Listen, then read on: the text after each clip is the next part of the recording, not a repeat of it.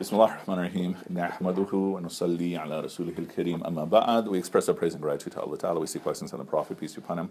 Continuing with Kandhelwi's uh, book on the inseparability of Sharia and Tariqah. And now I think we're doing dhikr? Yes. Okay, go for it. Uh, Remembrance of Allah, dhikr. The main tool by which ihsan is achieved is dhikr, dhikr of Allah subhanahu wa ta'ala. The dhikr of Allah is the core of all meditative, meditative devotions in tasawwuf. It is performed with certain restrictions and in different methods to produce the effects that eventually bring about ihsan. The four paths of Naqshbandi, Naqshbandiya, Chishtiya, Suha- uh, Suharwardiya, Suharwardiya and Qadiriya is all are all prescribed their own methods of performing dhikr of Allah.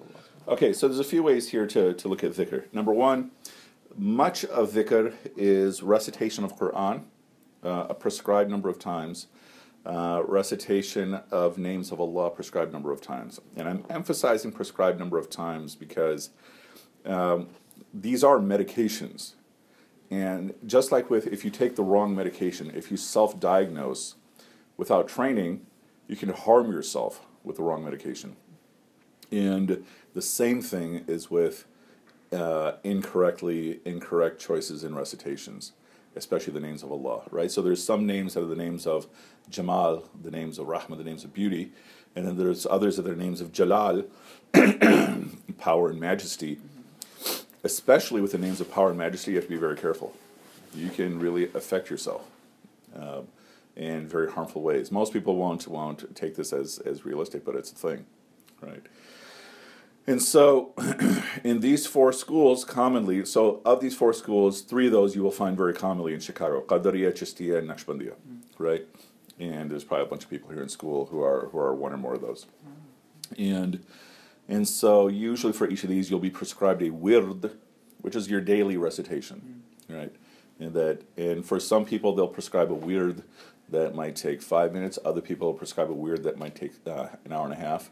Uh, I have a student who doesn't go to school here who went to school in Morocco, and his teacher prescribed him a wird that literally takes about an hour and a half every day. I don't know how he does it, but you know, I'm alhamdulillah for him.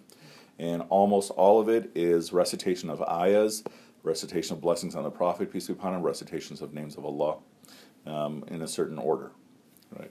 And so this is a, a whole science of its own. This is way, way beyond my knowledge, right? And so, I mean, there's some certain amounts of things that you know everyone has access to, like you know, uh, as protection from from waswasa and such. You know, recite the last two quls, things like that, right? Or some will even say the last four quls. But one aspect of dhikr, or of adhkar, plural, is just the recitation with your tongue.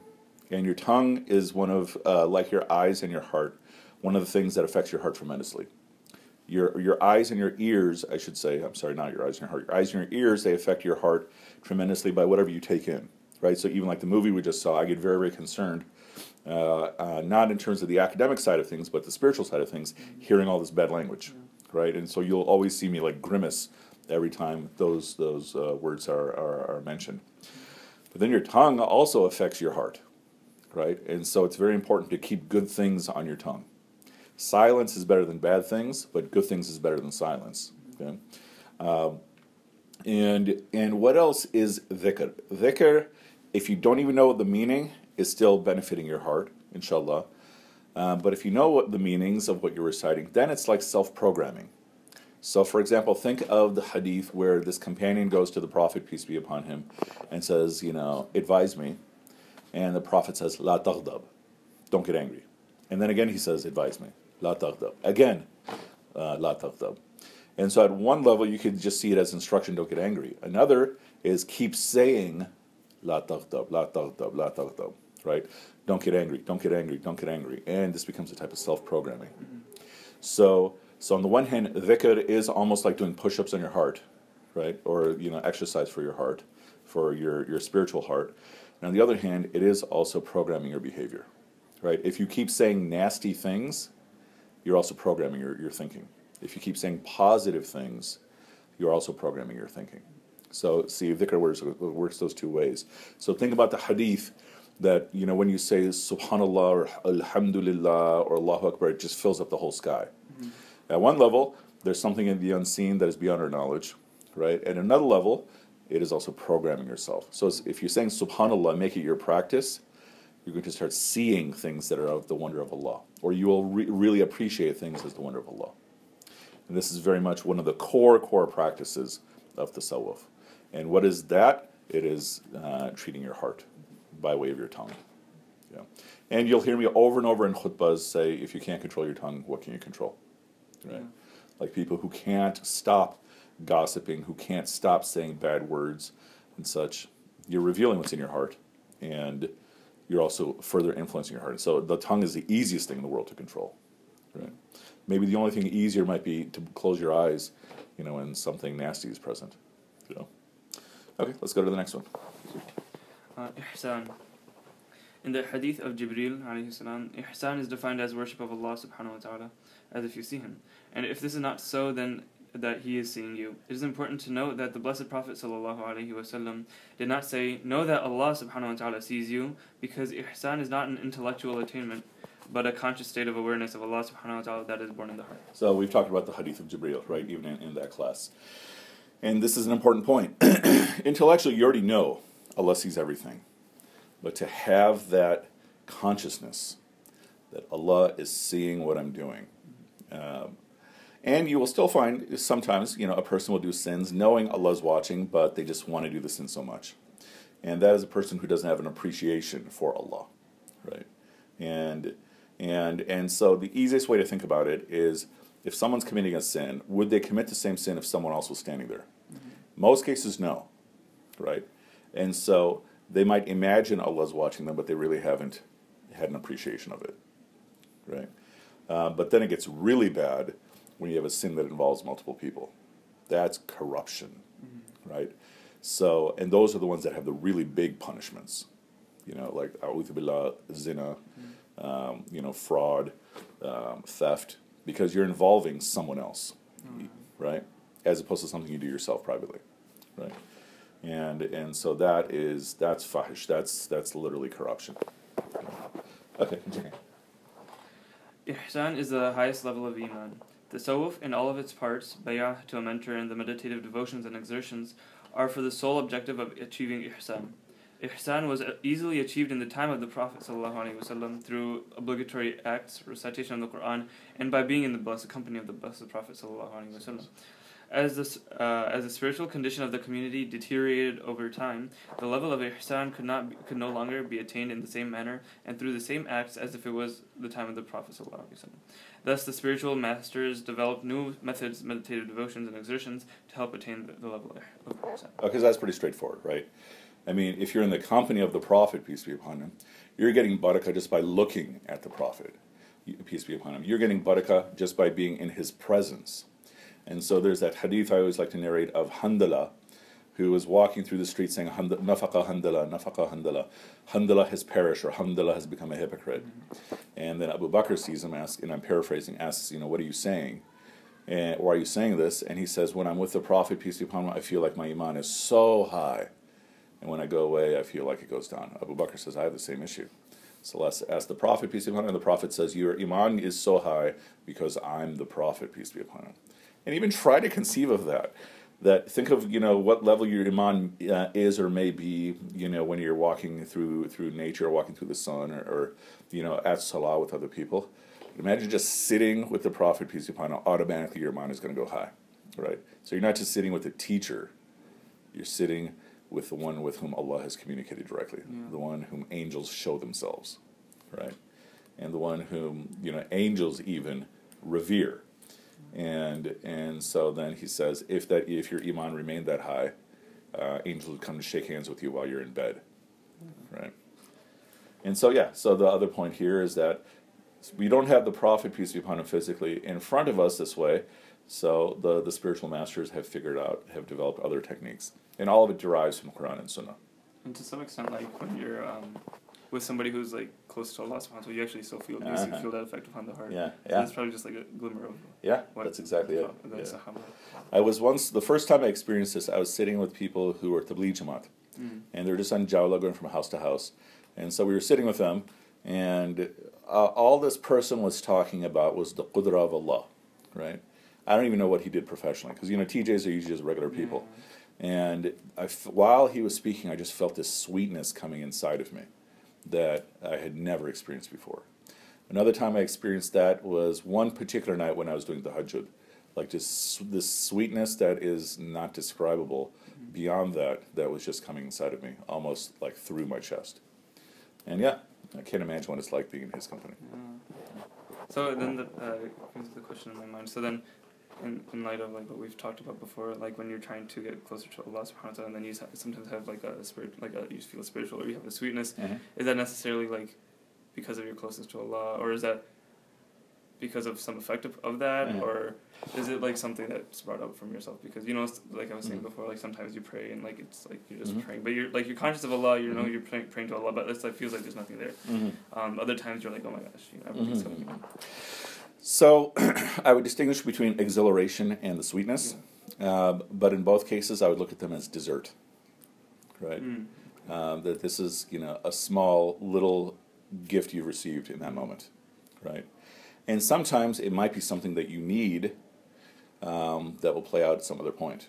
So like when you see the prophet peace be upon him in your dream, a lot of times in our culture we present it as uh, an honor, which it is, right? Um, but sometimes maybe you needed to see him, right? And I'll give you one example. Uh, when uh, sometimes people come to me and say they'll ask me, you know, I used to see the prophet peace on when I was in a dream, but I don't see him anymore. Okay, like I used to see him when I was a kid, but not anymore. And you know what red flag that pulls in my mind?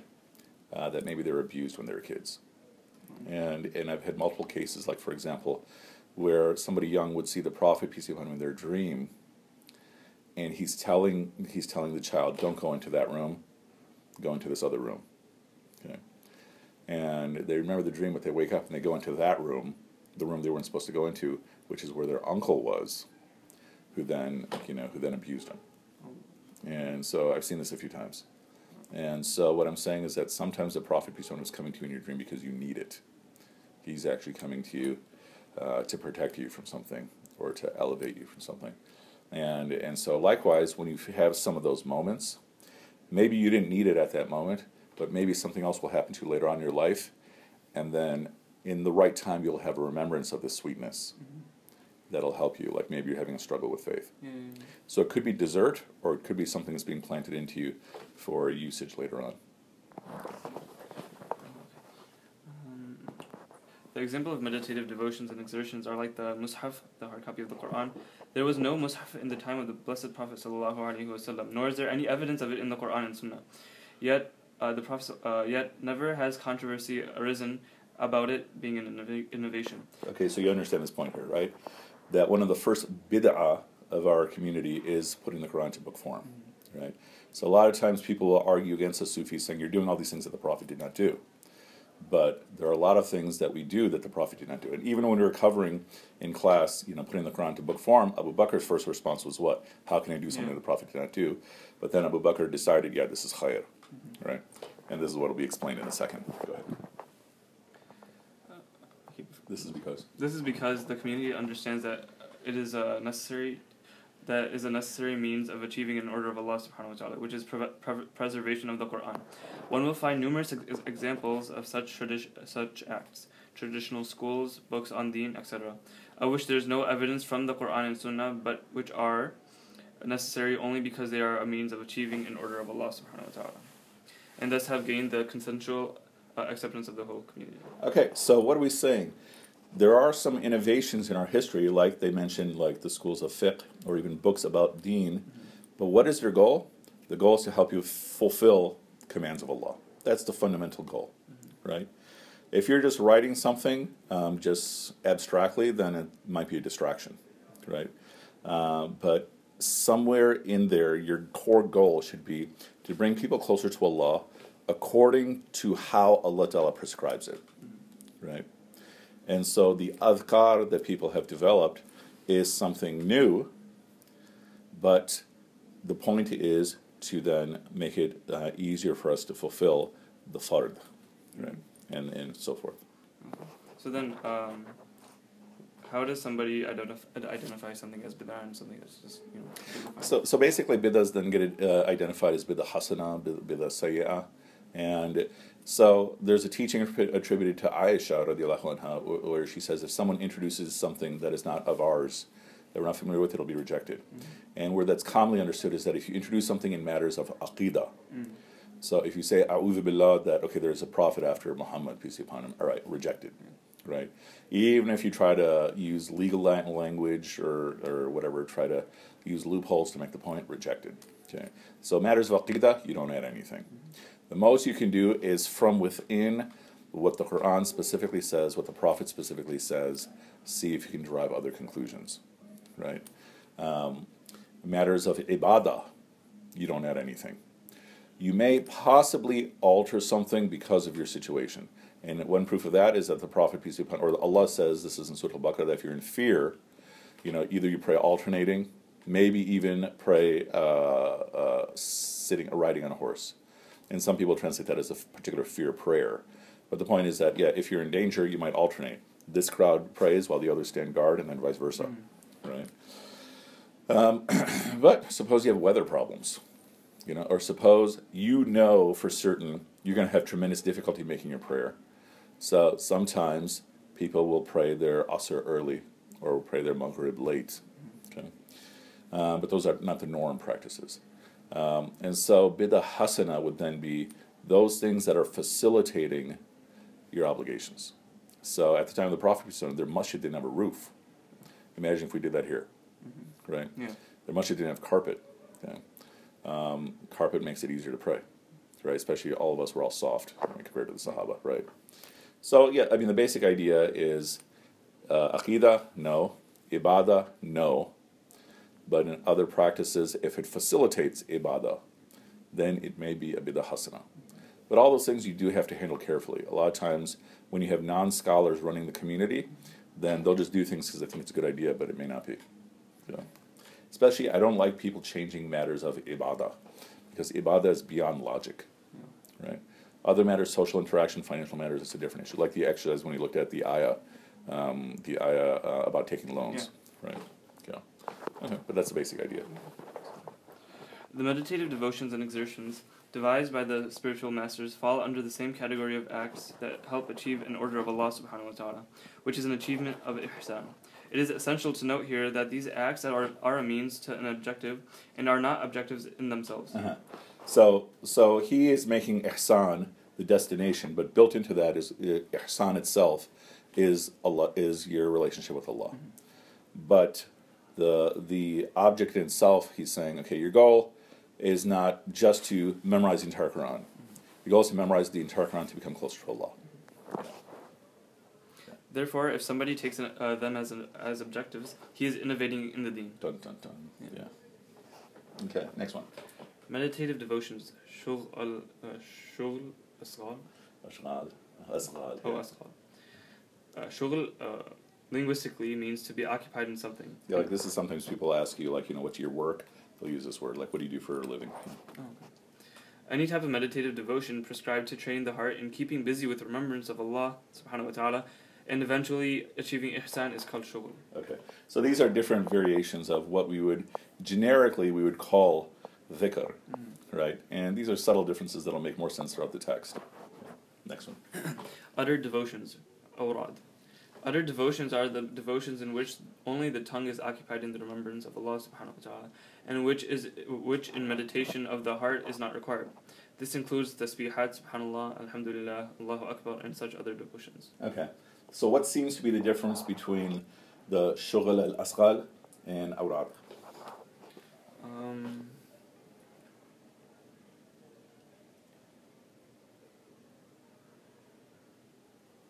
to some extent, I, want to say like meditative like uh, meditative devotion is something it's more outward and uh-huh. it's something that you I don't know how to put into words but you um, you take what you have of like Islam like the Deen and then you try to apply it into your life. Uh-huh. Even even more simply than that. So so awrad is you have a specific uh, specific prescription for what to recite. Mm-hmm. Recite uh, Subhanallah x number of times, for example.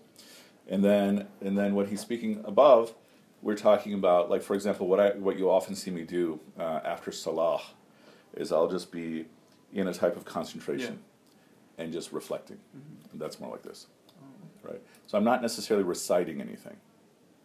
And, and the key difference is, you know, are you reciting anything or not? Oh, okay. Yeah. So would it like fall into like muraqabah and stuff like that? Yeah, I'm guessing Muraqabah will probably be here at some point. That's why I didn't mention it, but I haven't seen it so far. But yeah. Oh. Yeah. Interesting. Right. Spiritual exertions, mujahada, mujahadat. Yeah. Single plural. Any type of effort or exertion, whether prescribed by a sheikh or not, that is used to help suppress and dominate the lower self nafs, is called mujahada. The four major, major categories of mujahadat are minimal talking, minimal al kalam, minimal sleep, al manam, minimal socialization, qilat al ikhtilat ma'a al an'am, Good. uh, and minimal eating and drinking, Mhm. qilat al. So what's common among all four of these? That's the easy part. Oh, well, basically just doing your everyday stuff. Yeah, keeping everything min, uh, minimum, uh, Yeah. self control. So mujahada, a big part of mujahada in the Sufi way is extra self control. Mm-hmm. Okay, so talking, sleeping, socialization, eating, drinking. Yeah. So what are we saying? These are four ways that your heart can become neglectful. You know, if you just keep talking and talking and talking and talking, you can reach a point where you just stop paying attention to what you're saying and you start saying very negative things, nasty things. That's often what where a lot of the problems of gossip and bad language come from. People just become too lazy with their tongue, Mm-hmm. right? Minimal sleep. If you eat if you eat too much, you sleep too much, then you lose too much, right? So minimal sleep, minimal eating and drinking, and then minimal socialization. And what is common among all these? If you do them too much, it becomes very easy to become neglectful. So, these are prescriptions. Reality, reality, haqiqa. Haqiqa means reality. Imam Qurayshi says, Kushayri. oh, Ushayri. Uh, Sharia is servitude to Allah subhanahu wa ta'ala, where, whereas haqiqa is observation of the lordship of Allah subhanahu wa ta'ala. Sharia is to worship Him, while haqiqa is to see Him. Sharia is to implement His order, while haqiqa, whereas haqiqa is to observe His decree. Kind of get a sense of the difference. Mm-hmm. And uh, I might have given the example from Dr. Omar where he says Sharia is the milk Mm-hmm. and Haqiqa is the butter that comes from the milk. So the foundation must be Sharia. And that automatically is spirituality. The fact that you're, uh, when you're doing it, you're fulfilling Sharia. But the fact that you're doing to, to serve Allah is by definition spirituality. It is getting you closer to Haqiqa, which is reality. Okay? And then when you reach Ihsan, it's as though you see Him. Right? Yeah. Sheikh uh, Tanwir says, after the heart of the seeker is purified and illuminated through the dhikr of Allah subhanahu wa ta'ala, certain realities of the uh, corpor- corporeal Yeah. and non corporeal are made evident to him. More specifically, the reality of good and bad deeds, the reality of Allah subhanahu wa ta'ala in his attributes and his dealings, especially those between him and his servants. So this is one of those things that's very difficult to truly describe beyond what he's saying here. And so uh, an analogy you often hear from me is that you, you look at the world when you're 10 years old a particular way. And when you're 20, you look at that 10 year old and think, wow, that kid didn't know anything. Right? And when you're 40, you're going to look back at the 20 year old version of you and have more of an enhanced uh, view of how the world works. And that's a little bit like what we're describing here. I have much, I think I have much more of a con- uh, consciousness of good and bad. We all know what is good and bad, but good and bad affects me a lot more. So a movie that has violence and language when I was in my 20s, yeah, I didn't really think too much. Now it like it really jars me. And that could also just be uh, related to the fact that I have children. And some of this also begins to grow, especially automatically when you start really facing your mortality. Right? There's some people who, when they know their death is coming statistically near, they don't want to talk about it all. For other people, they're realizing, okay, look at how much time I've used up, and how much time do I have left. So let's say statistically, someone lives to be uh, age 80. That means I've used or already used over half of my life. Otherwise, if, if I'm scheduled to live to age 60, I've already used three quarters of my life. Okay, that means I have one quarter of my life left. Right? And what am I going to do with it? So those are other ways to develop this consciousness. But the key point that the Sheikh Thanvi is mentioning is that as you're getting more purified, you're seeing reality for what it is. While you will see many of your peers are caught up in the fluff of reality, false illusions. Yeah. And then let's finish off this part. For example, one is uh, knowledge of an apple, and one is reality that one gains after seeing and tasting an apple. Likewise, when the heart is purified, the realities explained of the transient world and the heart hereafter in the Quran and Sunnah become plain and clear to the seeker. Okay, so more of the same point.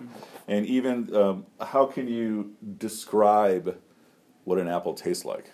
You can describe that it's kind of crispy, it's sweet, but at some point you're going to have to say, well, it's kind of apple flavor. You know, or how do you describe chocolate? Like try to describe the what chocolate is like without using the word chocolate. You know, it's chocolatey, right? And and so what uh, the key point I'm men- mentioning is that for a lot of these things you can't really describe them, except in the most abstract language, which is what we have here. Oh, okay. But the bottom line is that you're seeing reality more for what it is. You're getting clarity. Okay, let's stop right here. We co- we covered a lot of really really big uh, points, and then next time inshallah we'll get into bond nisbah. Any other last questions or anything? Uh, if you have just one moment. Yeah. Um, there's this is uh, from like class before the last class. I forgot to ask, but um, uh, let's see. So basically, uh, we- we were uh, critiquing the like the Salafi outlook, Yeah. uh, basically, and but what you said was that the sickness that ha- uh, occurs within is like it plays out in their children. Yeah. So what what do you mean? Like what do So, you see? so not necessarily limited to the Salafis. This can apply to anybody. Is, you know, there's the every generation has to figure out how to practice their Islam, and then that's the Islam you're handing off to your children. And the but a lot of issues that if you haven't resolved them in your heart, uh, like you have doubts in your heart, they're going to manifest in your children, right? And they're especially going to manifest, manifest in your grandchildren. And another way to think about this is that if I'm not serious about my deen, I'm teaching my children to not be serious about their deen. Everyone will say, you know, you should be good with your prayers, but if I'm not doing it, if I'm not waking up my kids for fajr, then basically I'm saying number one, it's not important. Sleep is more important. Number two, I'm saying I don't care about the salvation. And that becomes their norm. Mm-hmm. And so chances are they're going to raise their kids with even less. And these are things to be very cautious about that the way you live your life, you are also raising your children and you're also raising your grandchildren that way. And and so uh, I don't remember what else I might have specifically said about the, about the We were Salafi talking outlook. about Taqleed, and then like I think I might have asked a question about how um, you know there would probably be individuals who crit- critique that. So I don't know if that was. Yeah, I don't remember specifically Yeah. what it is. Yeah. This is Yeah. like a while back, so can't believe that's. And and this is a this is a big thing in our society. American society, American culture is very very strong. It's very easy to get washed away here, Mhm. right? And and so there are ways that a person has to hold on to their deen, even though you're swimming against a very fierce tide. And it's not just us. Every community of, of religious people faces it. The Jews, the Christians, the Hindus, the Buddhists. And more people than not get wiped away. Sometimes they get wiped away by, by making complete fake version of their religion, which is what Muslims are going to do too because everybody else does, Mm. uh, which looks like Islam on the outside but has no Islam inside of it. You know? And, and so a lot of this material becomes very important to truly, truly internalize. And then it'll play out in how you live your life and how you raise your children. inshallah. All right. Oh, and maybe I may have mis- made the point that a lot of people take the opinion that if you're more strict, you're more Islamic, and that doesn't work. It works for certain things, but if you get too strict, then it's like a pendulum. Then your children may rebel by becoming uh, by having blowback, See that like with every almost everybody here now Yeah. nowadays. Mm. Yeah. that sense. And then if you become too loose, then you water everything down, right? So the challenge, the hard part is to find what is the proper middle way. And that's the actual way that lasts longest, but it's the hardest one to figure out. Okay, we'll stop here. Subhanakallahumma bihamdika nashhadu an la ilaha illa anta nastaghfiruka wa natubu ilayk. Subhanakallahumma bihamdika nashhadu an la ilaha illa anta nastaghfiruka wa natubu ilayk. Subhanakallahumma bihamdika nashhadu an la ilaha illa anta nastaghfiruka wa natubu ilayk wa akhiru da'wana anil hamdulillahi rabbil alamin.